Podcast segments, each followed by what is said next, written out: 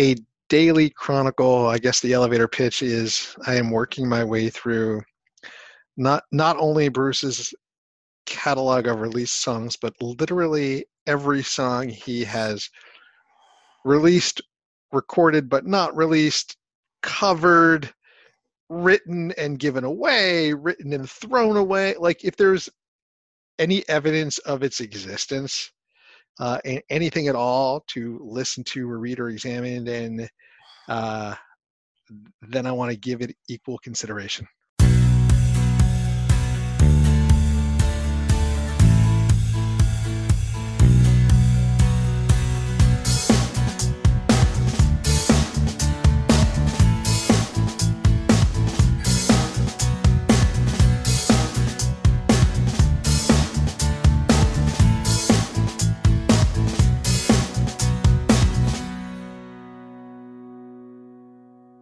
Hello, everyone, and welcome to a new episode of Setlist Bruce, your podcast all about Bruce Springsteen, his music, and mostly his fans. I am your host, Jesse Jackson, and today's a fun one.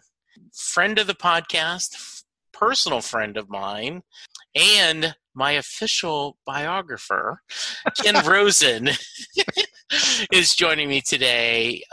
You know, Ken's been on the show before multiple times. You know his blog. It is just amazing. And so we're going to talk a little bit about that. But I got to start out the show. Thank you so much for that really wonderful article on Backstreets about the podcast. Oh, thanks for letting me write it. No. It's, like I said, I've told you I've been a fan of the podcast for a long time, but I have found it meaning more to me. It's been more nourishing to me since this whole stay-at-home thing started.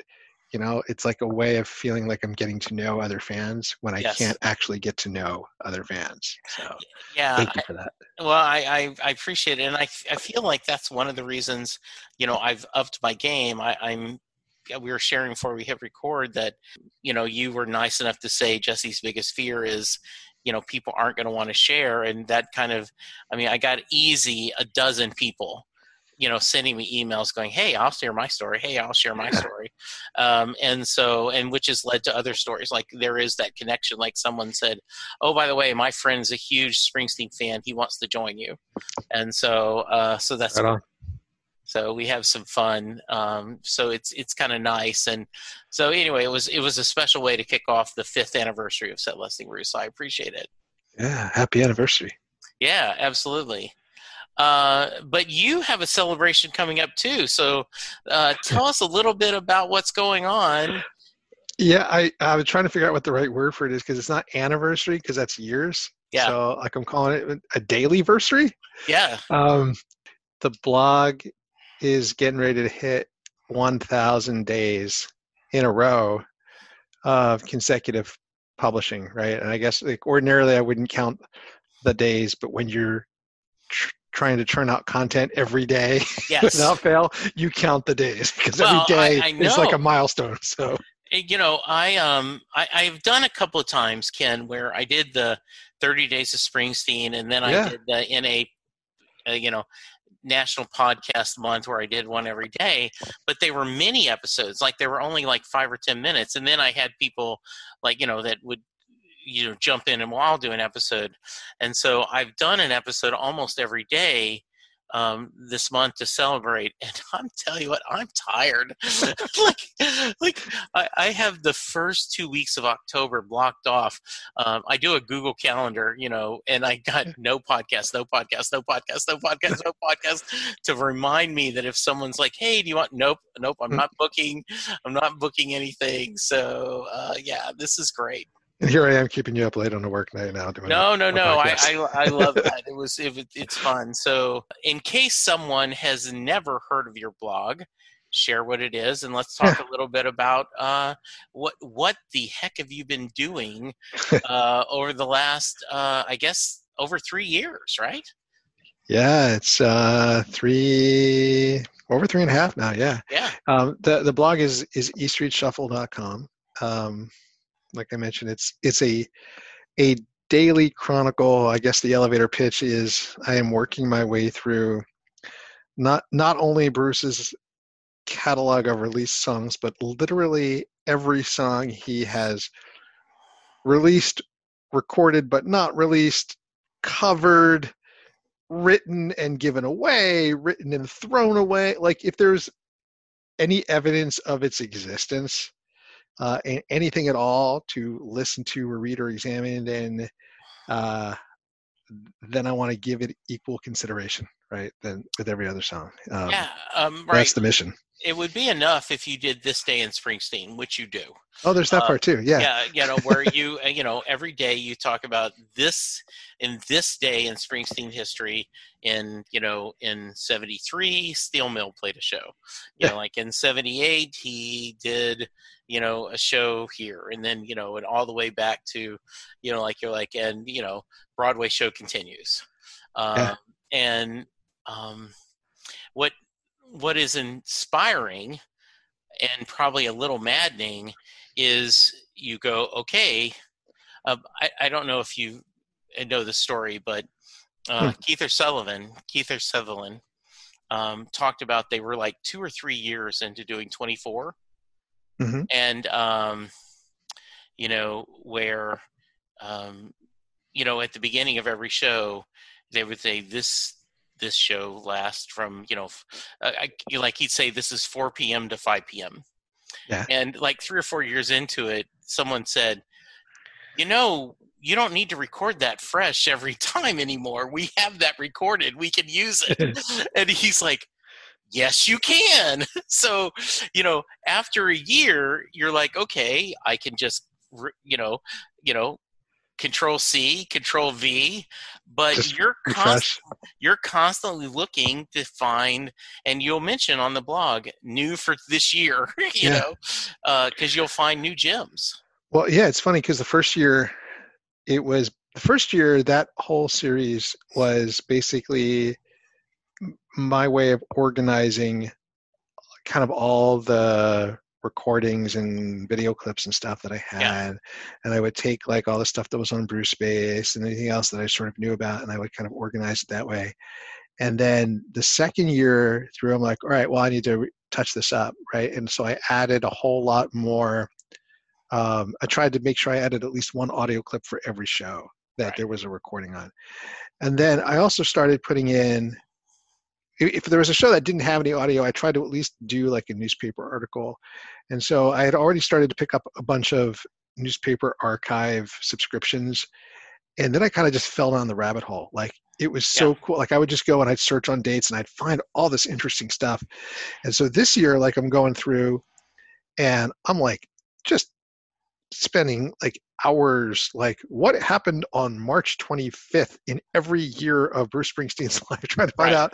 And I will occasionally, I mean, like, these days, like once a month or so, like uncover some show that there's like no record of having happened. And I honestly, I'm still not sure if it did happen, because there'll be like a reference or an advertisement for it, but I'm like, there's some cool things coming up. And there's a whole lot of like, I found there's like a whole series of like gossip column stuff, right? Where it's like, it's like spotted on the town on an off night, Bruce goes into a diner and has a tuna sandwich. I'm like, I could literally write a series of like what Bruce has for lunch during a tour, I think, just by going and looking at that stuff. So, what that reminds me of earlier in the pandemic, local TV critic who's now retired, Ed Bark, joined me, right? Uh-huh. And mostly we were going to talk about TV, but he says, I've got a Bruce story for you. And he told the story about where there was a bomb scare, and he talked about, and he said, Google it, and I did. Just the Milwaukee show? Yeah, and he said, and he was there, and he said his buddies and him went out, and like, Bruce, like, come back, and he talked about that, going and coming back and seeing it. It was so funny to hear him tell the story, and then Google and you read the newspaper article about the bomb scare and how they did this. Have you ever listened to the show? I've listened. He told me to listen to the beginning, right? Where it's so funny. It's so funny. He says they're pretty oiled up, as he put it. He said they're really, and so that's, that's a great thing, and you could find. So you keep looking for new things for each day, right? Yeah. Yeah. I go through, I love when I just uncover some just interesting gem or fact. And, it is, I have to say it's 80% Control C, Control V. I mean, I don't have to do much new writing on that series. That's mostly just adding new media or clips and stuff. But I am starting to think what am I going to do for year 4? That we'll see when it comes. I'd sent you some questions to ask, and I was is it getting easier or harder to do this, or a little of both? I guess it's both. The easier part is, there's days when I'm I just can't bring myself to write, or, I'm just not feeling it. But then, or when I'm overwhelmed by a song and just trying to, but when you've done 900 plus days in a row, you can just tell yourself, yes, you can do this because you've already done this many times. Exactly. So there's no reason why you can't do it this time. So just shut up and get to work. Right. Yeah. There's that aspect of it. What is the reason I'm going to tell myself I broke the streak? Exactly. Right? I'm not going to stop now. There's got to be because one of the other things you do on the blog, right, is roll the dice. And that's where you just randomly, a Springsteen song comes up and you've got to write about it. I imagine... Aaron Sorkin has said that the blank page is the scariest thing ever. That he stares at that and he's like, oh. And so you've got to go, okay, what do I want to say about Linda Let Me Be the One, or or Restless Nights, or Letter to You. Letter to You might move the juices a lot because it's a new song, and you could talk about coming to the pandemic, but. I'm just kind of giving you, talk to me a little about looking at that blank page and what do I feel about this song and how do I share about it? Well, I guess one thing I should admit though is yes, it's randomized. I literally use the Google randomizer and it tells me what I'm going to do next, but I also work with a pretty good lead time. So I've got a 30-day count, 28-day, 4-week calendar. Yeah. At any given time with all the song titles on the board. So I know what's coming up far enough in advance that I have some time to think about it. And there'll always be some part of my brain that's thinking a week ahead or 2 weeks ahead about what's the hook. And that's the thing is I will there, once I have the hook for the article, the rest just flows. And sometimes it might be a line, an image, a particular performance, some interesting fact, some cross DNA that links it with some others. There's always something. And I just have to figure out what's that angle. I'd like it to be different. I don't there are some things that I know that I do. There's a well that I go to when all else fails. But for the most part, I try to have enough variety in it that you could look at a couple of different roll of the dice articles and they just have a different tone and different approach or different angle on it. Yeah. I think when you were talking about, hey, Jesse, I'd like to, write about the podcast, you said the angle I'm thinking of is connections, right? And that was, and he says, do you think, I'm no, I think that's a great angle. And that kind of helped you to feed what, the questions you asked me and the tone of the story. Yeah.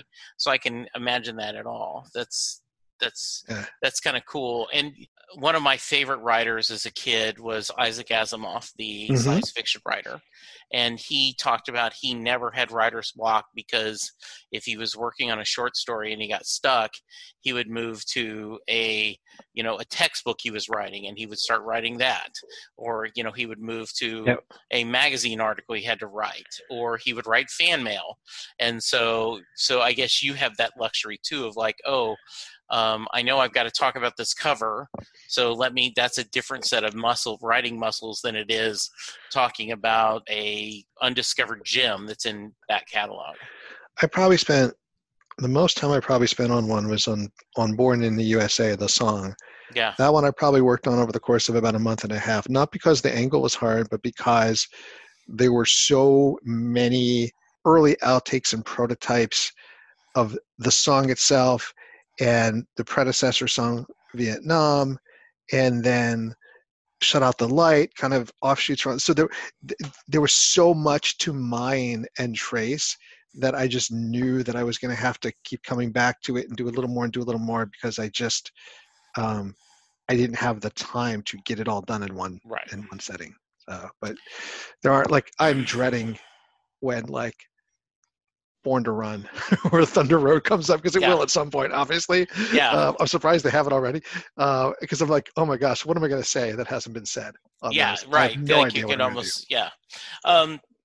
Yeah. Someone was talking to this week. I had someone on the podcast, and they were talking about Thunder Road, just how it's by far their favorite song and how they never get older. It never gets old and they enjoy it. And I think back to when I first got E Street Radio, on Sirius, my buddy Sam and I would, on the way to lunch, would listen to it. And they would, every once in a while, Be the Boss would come on and someone would pick Thunder Road. And Sam's like, that is a wasted spot. Everyone feels that way about Thunder Road, right? You've got a chance to pick 5 songs and share a story. And I think he was a little maybe harsh, but I do understood his point, right? What am I going to say to Thunder Road that a million other people haven't said? And it's all true. Yeah. I did Jimmy Buffett's channel. Has a similar thing, and Sam and I were listening to it, and I was like, what song would that be for Jimmy Buffett? And he's like, oh, it's got to be Margaritaville, right? No fan on their pick the set with Jimmy Buffett's going to pick Margaritaville, and someone did, and we're like, really? I love writing about the obscure ones that nobody writes about because there's nobody's called dibs on any angle, right? Because I don't have to worry this person said it better or said all there is to say on that part, right? So it's kind of greenfield on that.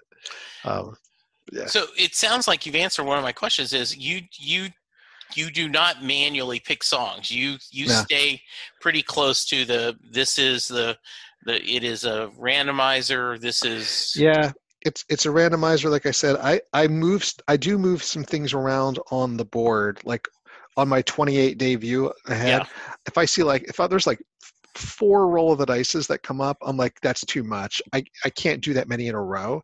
Right. And so I will then space them out and move some of the covers in. And so I do that just to keep the variety and keep the workload sane for me. But, if something is on the board, 4 weeks out from now, it's gonna 95% likely gonna happen within that 4 weeks. The odds of me pushing it out further are just pretty slim. So when you were on, and you were an early guest on the podcast, you talked about the origins, but in case someone doesn't want to go back to hear that, why did you decide you wanted to do a Springsteen daily blog? It's funny, I actually was looking before we came on to see when I was on, because I blogged about it that I was on the podcast, and it was day 58. Today's 994, so it was definitely early on. Yes. For me, it was early on. I started, I think, I, well, it was largely, I think, my wife, my daughters, my friends who were not Bruce fans going, oh, geez, for the love of God, would you please just start a blog and put all your stories and stuff there instead of telling us them all the time? You know, it was kind of that thing.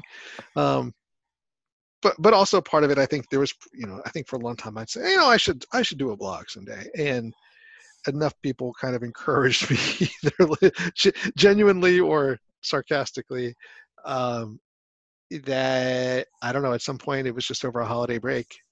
And I'm like, you know what? I think I'll do it. It's my project for the holidays. Yeah. And, you know, I knew that Greetings from Asbury Park it came out on January 5th of 73. So I'm like, that's my target date. So I'm going to prep some content. Someone told me that, you know, you do a blog, like a podcast, you got to feed it and keep it fresh, especially at the outset, or people like, they come and they go away. So I'm like, I won't go, you know, I will have like a couple weeks of content in the can before I launched this thing. Yeah. And I did. And I didn't intend to go daily at the outset, but because I had that buffer and writing that much over a short period of time kind of showed me that I could do it. And I kept writing some more. I think by the time I was on with you the first time, I'm pretty sure by then I already knew that it was going to be daily. Yeah. And stay that way. I think I had just sort of come to that realization at that point that I was going to keep doing this for as long as I could keep doing it. Yeah.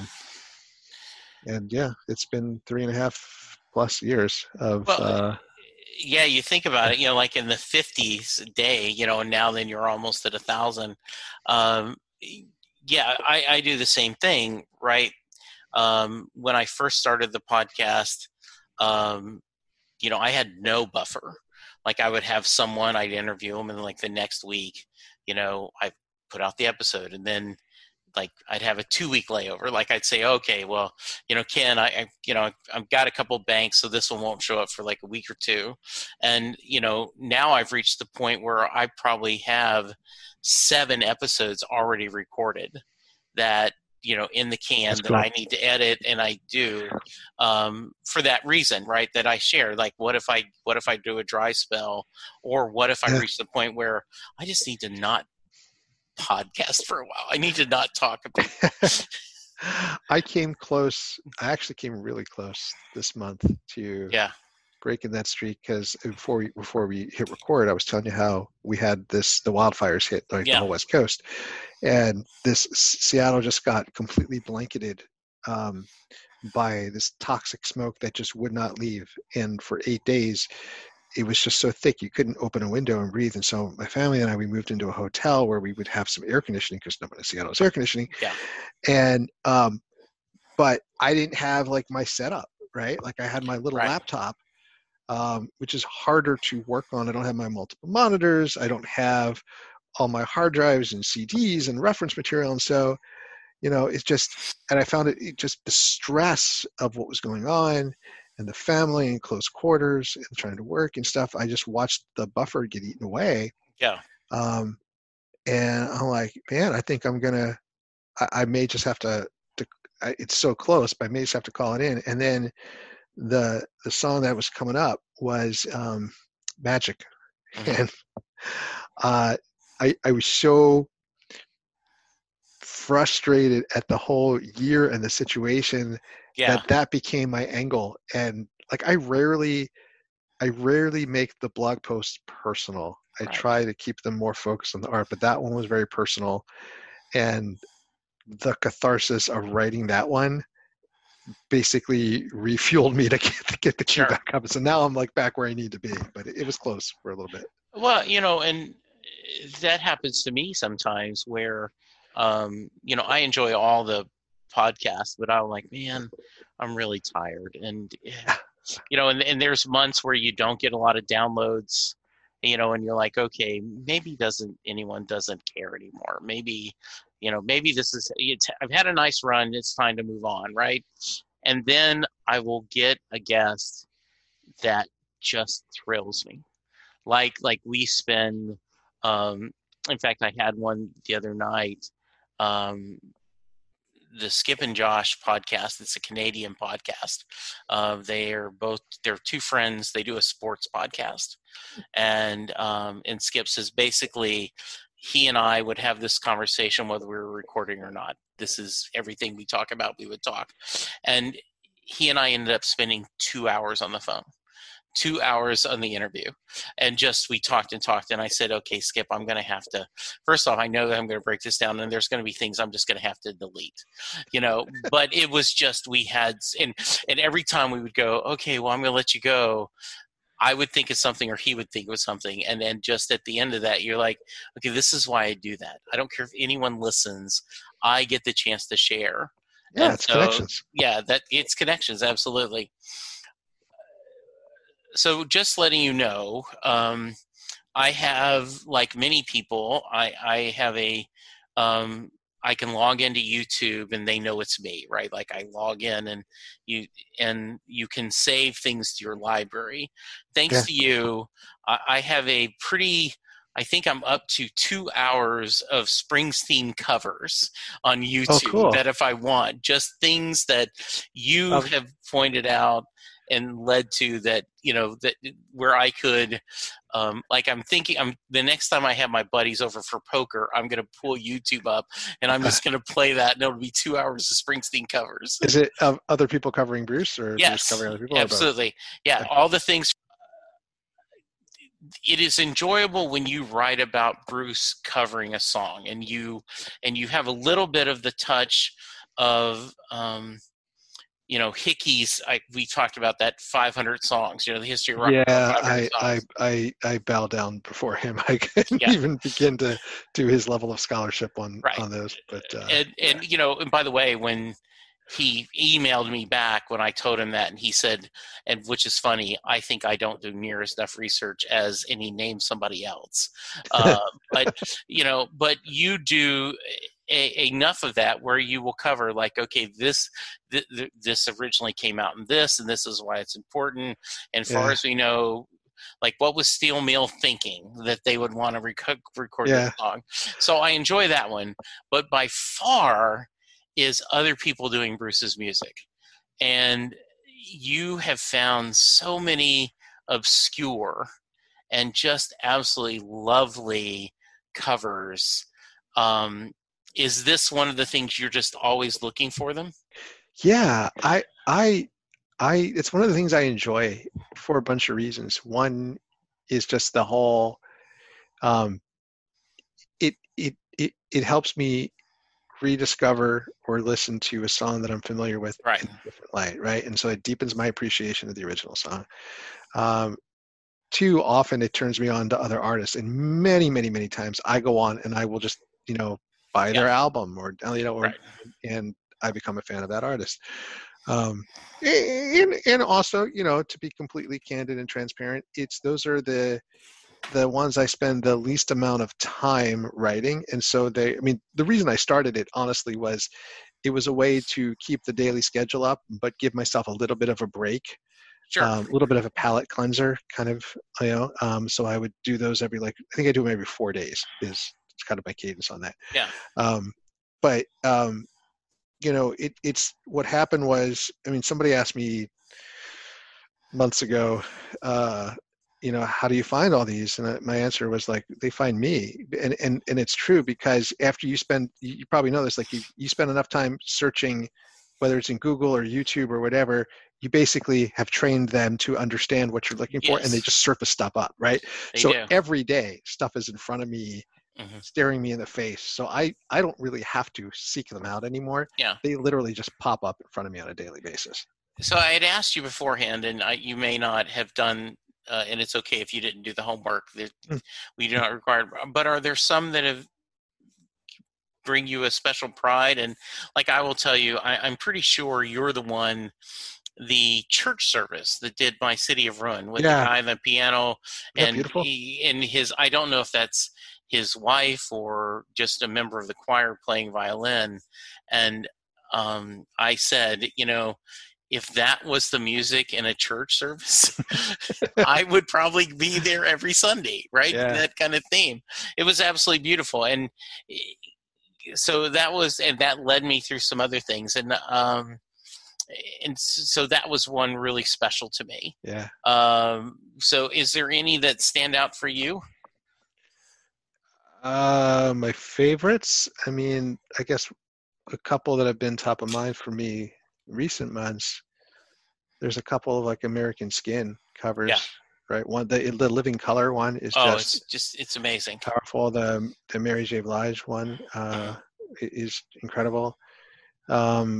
There's anything by, I've done a few and I've resisted the urge to do more out of repetitiveness, but there's this album of Joan Osborne with the Waybacks where they did the entire Born in the USA album, and every song is just an incredibly daring, fresh interpretation.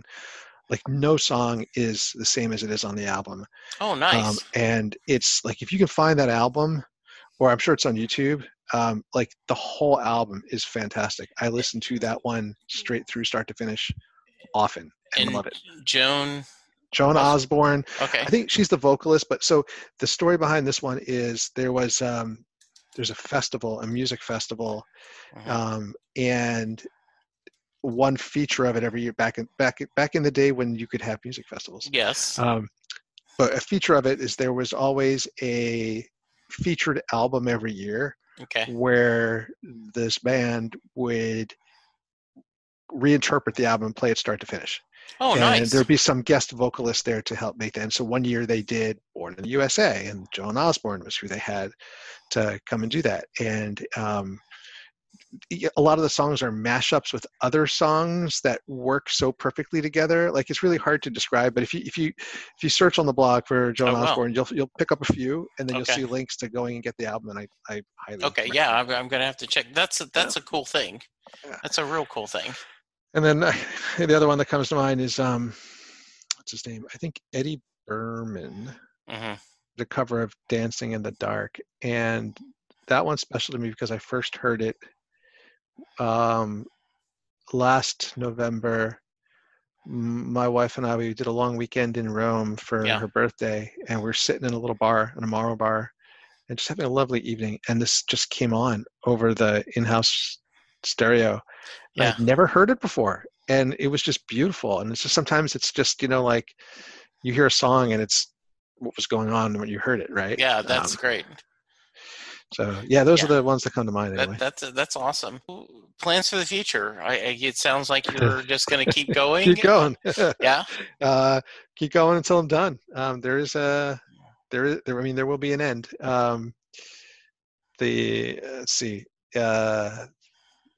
The master spreadsheet says there's 636 left to go. And that I haven't added Letter to You, those songs on it yet. So I was going to say, now, our friends, JB and Rob on Bruce Springsteen's The Alphabet, right? Like I made the joke, no one is happier than them because, right now they're going through every album, and then they're going to, like, season 3, they're going to, we've got Western Stars and a few others, but now then they have, Letter to You and those things that we're going to do. That's cool. And I've got to ask you, what do you think of the 2 songs so far? I'm really glad Ghosts came out today because I've been sort of sitting on my hands a bit with regard to Letter to You because I liked it. Like someone asked me on Twitter, like, hey, what do you think of Letter to You when it came out? I'm like, I like it. It makes me happy. And both were true. But I also kind of knew that, part of my reaction to it was, oh my gosh, it's music, any music from Bruce and the E Street Band. I've missed it. Oh, thank goodness. But I was already thinking like, I don't know that I would rank it above middle of the pack, which I mean, it's still great because Bruce is awesome. Right. Yeah. But it was like, I've come to expect a stronger reaction from myself with the first, like Hello Sunshine. Yeah. Oh my gosh, what a great song. We Take Care of Our Own. Yeah. From Wrecking Ball, Radio Nowhere. Go back and I was like, this is I was hoping for more resonance. Right. So I'm like, I hope this isn't like the first time I'm let down by a Bruce album, but I'm not going to say anything because I don't want to disappoint anybody. I don't want to be that person who's like, right. I'm not one of those people who are like, oh, you know, like you peaked at Born to Run and Darkness or whatever. So, and there is a fair amount of people. I mean, there have been people that have been on this podcast that when I reached out to them, they said, can't believe make an album in 5 days. They used to spend 5 months doing one song. Yeah. They used to, Bruce, you used to surprise us. Surprise us, Bruce. Yeah, I know who said that. As I listened to your show, I mean, the art is the art. I don't judge it based on the amount of time it took to create it. But anyway, so Ghosts came out today, and I listened to it, and oh my gosh, I loved it instantly, and I had that reaction that I was hoping for. Right. Where I'm like, not only is this a great song, I'm like, I'm fairly certain, and I've listened to it a whole bunch more times today, like it's going to be in my top 20 for a while, if not forever. It is such a... There were things about Letter to You that I don't want to say sounded phoned in, but they sounded Springsteenian. There were just elements of it, right, where it just sounded like... And this sounded recognizably Bruce and the E Street Band, and yet still felt like it was moving forward. Yeah, you know, someone said that Letter to You was basically Land of Hope and Dreams, and I did not catch that at all. But I listened to it today and went, okay, I think they're saying the structure, like almost the beat of you do this thing and then you slow down a little bit and then you do speed up again, and kind of the same if we were putting it on a line chart, the beats of the song, they would be similar to that. And I don't agree with that statement, but I understood what they were doing, right? I just think this was really, and I'm now with these two songs, I'm wondering, was there an subconscious, this may be the last album we ever record together, and therefore we want to look forward yet also spend some time looking past?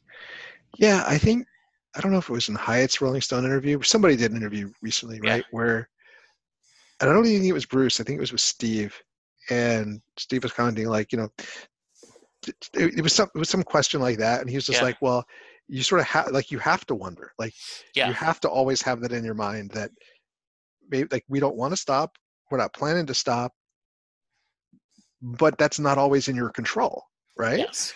And so, you know, you appreciate and you cherish that opportunity. Right. Like Danny did not know that was going to be his last tour. Yeah. Clarence did not know this was going to be his last album. Right. Yeah. And so, absolutely, that's cool. There was, I tell you, so the video for Ghosts, I thought was wonderful too. I loved seeing the through line of the footage over the years, and yes, you know, I, you know, there was that moment where you see Clarence and Danny there, but I'll tell you what was also powerful was when Jake enters. Yes. Right, and it's interesting because I almost wonder whether this was like Letter to You did not have him in it. That's right, and there was a lot of noise about that on Twitter. Was. Like, where's Jake? Where's Jake? Where's Jake? And Ghosts doesn't have Jake in it until the end. And when he is coming, it does come in musically. He's a little buried in the mix, but in the video. Yeah. He's just there full screen, and it almost like, and it's, I think it's the first time Jake is with them together, like recording. It's unclear to me whether he was actually in the room with them or not, because you don't see him in the same frame as everybody else, but there was still something about it that felt significant. Yeah. You know? Because I listened to Ghost before I watched the video.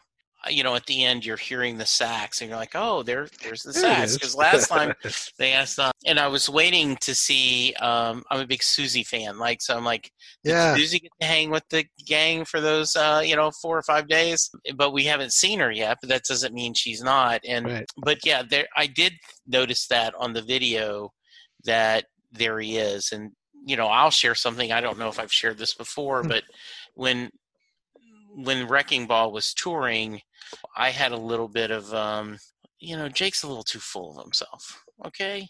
You know, you're not Clarence. Okay. You know, the reason you're here is, you know, you're decent, but let's not forget. And at first I was a little bit of like, you don't need to be standing up on the stage or something. And then the more, I went to shows and I saw them and I heard interviews of the young man. And, you know, when you're old like I am, everyone's a young man. The more I liked him and the more I'm like, okay, I was totally wrong. This guy, and he talked about it, right? Like Bruce chewed me out when I was auditioning. Yeah. And, you know, and he's been, and now I've loved his solo work, and I'm like, he is a worthy successor and is carrying on the legacy of his uncle. And so it was good to see him, the newest member, I guess, of the E Street Band and carrying on that tradition. That's kind of what it felt like. It felt like, okay, he's it's not like we didn't already know that without being told that, but it still was like, it seemed to be that acknowledgement of that, the embrace of that. Yeah, and so I'm really looking forward to the album and seeing what happens. And I just think it's amazing that at 71, Bruce is still surprising us. And I'm going to have to go back and rewrite 3 of my essays now too. I was like, whoa, I didn't see that coming. Yeah, that's awesome. Yeah, I'm just kind of like, well, is it going to be, this is just an E Street Band recording, and so I just do a little bit of an update, or is it like, there's a strong likelihood, because he's done this before, that he will have rewritten the songs too, and the lyrics may have changed, and I'm like, all right, this may be like a major reconstructive surgery on this. Yeah, like you're gonna you're gonna have to revisit it, right? Yeah. Like, okay, the last time we were here, this was what we thought, but now then that updated, that's kind of cool. I have not been in that situation yet, but we'll see what happens. Yeah, that's pretty neat. I know a lot of people are excited about these getting official releases of these. I am too, and I'm excited for the songs, but I'm also excited because, to me, it's also a hopeful sign that there's more from that era that will be on that new tracks box set that Bruce is now reconfirmed is still out there. Yes, he is talking about we're going to have this out sometime. Like I was just writing about the other day, I think, Evacuation of the West, which is just like this amazing early E Street Band song. My first reaction was when I heard what was going to be on Letter to You. I'm like, why did you do that one? Like, that one was great for the band. But I'm like, oh, maybe he didn't do it because it actually already is a great E Street Band recording, and it's just sitting there waiting to go on the new set. So who knows? We're going to see. Yeah. So this is great. Any final thoughts you want to share with me, my friend? As you said, what have I not asked you that I should? I don't know. I'm not good at interviewing myself. Yes, so I understand. Sure I could come up with that, but I appreciate you asking the question on that. Yeah. And thank you. Thanks for having me on. And thank you. I mean, you were really like, my blog was a baby, and you kind of reached out to me, and I at the time, I don't even know, I guess I probably had started to like post on Facebook in a couple of the groups, because that's probably where I think you saw it, but I wasn't connected really to anybody.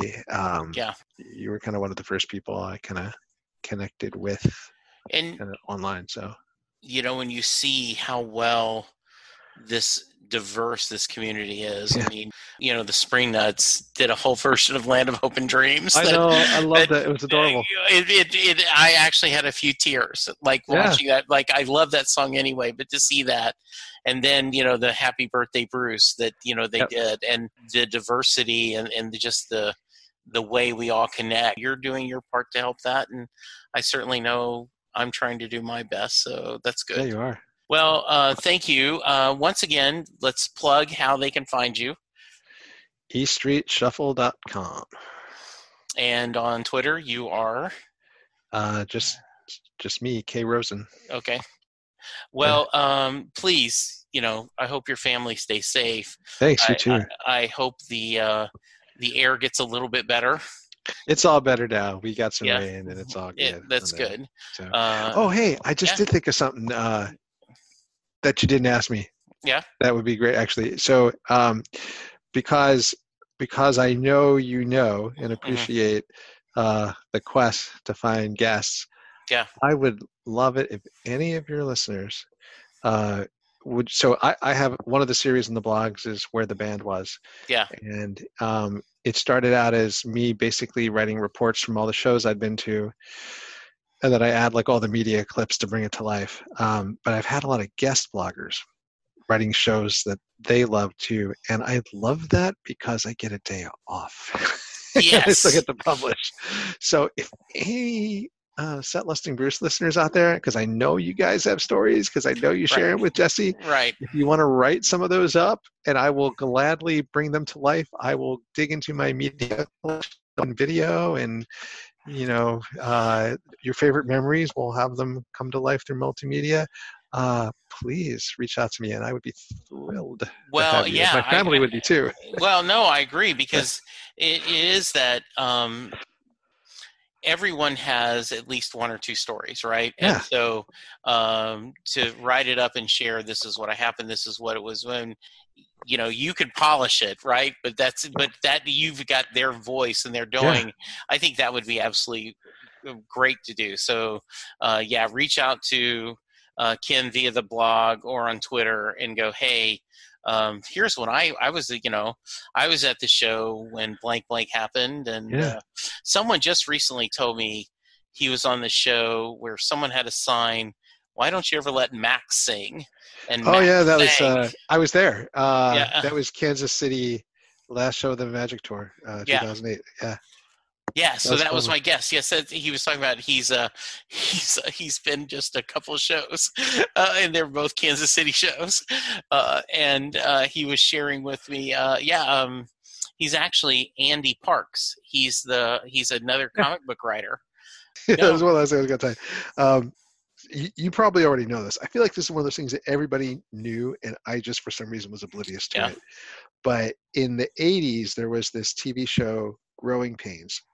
Do you remember that? I remember that, yeah. And there was an episode in the second season that entirely revolved around the kid on the show wanting to go see Bruce on the Born in the USA tour. Did you know this? No, I do not know. Remember this. So I discovered this because I'm doing the research for the blog, and it aired on October 1st. And so I wrote that the other day, and I basically found a TV Guide listing, and the synopsis is whatever the kid's name is, Kirk Cameron's character, desperately trying to get tickets to go, and his dad takes him. I'm like, is this a real thing? And so I found the episode, and it's on YouTube. Oh, and I put it in as part of my blog, and it's sure enough an entire half hour of him on this quest, and then he goes to you never see Bruce in the show, but he's singing Dance in the Dark, and he's dressed up like Bruce, and it's this whole travail to get tickets and get there, and I'm like, this is the funniest thing. How did I not know that there was an entire episode of a sitcom around this? That is great. I will have to check that out. Yeah. That is funny. That's awesome. Ken, thank you so much for joining me, and I appreciate all you do, and I appreciate all the support you give the podcast. Once again, thank you for making me look good on Backstreets. I just – everyone I shared it with, and even my son and wife who, love me but are not necessarily loved at my podcasting, said, wow, that was really, really a good article. You should be proud. So thank you for making me look good. And please keep up the work, my friend. You too. Right back at you. Yeah. Listeners, you stay safe. Remember to social distance. Remember to wash your hands. Try not to start any fires, because Ken and his neighbors don't have air conditioning. And remember to wear an effing mask. Take care of yourself, and be good to each other. And we'll talk to you soon. Goodbye. Doing a podcast at times can be a one-way conversation, and I hate that. So please let me know what you like and don't like about the work I'm doing. You can reach the podcast via email at setlistingbruce@gmail.com. The show is on Twitter at setlistingbruce, and my personal Twitter is at @JesseJacksonDFW. We have a website, www.setlistingbruce.com. From there, you can find links to other Springsteen podcasts as well as other music-themed podcasts. We have a page devoted to our own SLB All-Star Band. These are guests who have been on the podcast more than 3 times. There is a link to our store where you can purchase Setlist Bruce shirts as well as a Mary Question t-shirt. There is a link to our Patreon page where you can sign up to help support the podcast financially. We have different levels and different rewards based on your support. If you don't have any extra cash, and right now who does, you can support the podcast by subscribing via your favorite podcast player and leaving us a review. The more reviews we have, the easier it is for people to find us.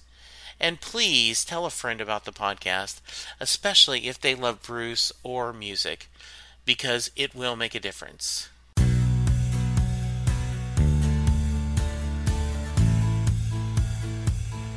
You just heard the fun-talking, hard-rocking, music-loving, album-ranking, fan-thanking, joy-spreading, lyric-reading, story-sharing podcast that is the one, the only, Setlisting Bruce. Setlisting Bruce is part of the Southgate Media podcast group. The theme for Setlisting Bruce was written by David Rosen, used by permission. It's NFL draft season, and that means it's time to start thinking about fantasy football. FantasyPoints.com features industry-leading experts and prognosticators using proprietary hand-charted data to help you score more fantasy points. FantasyPoints.com is the place to go for whatever kind of fantasy football you play. Whether you play fantasy football, daily fantasy sports, or do a little bit of everything, Fantasy Points has the meticulously researched content to guide you to victory. And why wait for the fall? Fantasy Points also covers the new spring football league, the UFL. Join the guru, John Hansen, Scott Barrett, Joe Dolan, and other massive names in the fantasy football universe with an exclusive offer. Use code Pantheon for 15% off any Fantasy Points package, including the all-in package, with access to every article, tool, and data nugget that Fantasy Points has to offer. That's FantasyPoints.com and code Pantheon for 15% off at Fantasy Points. FantasyPoints.com. Code Pantheon. Score more fantasy points.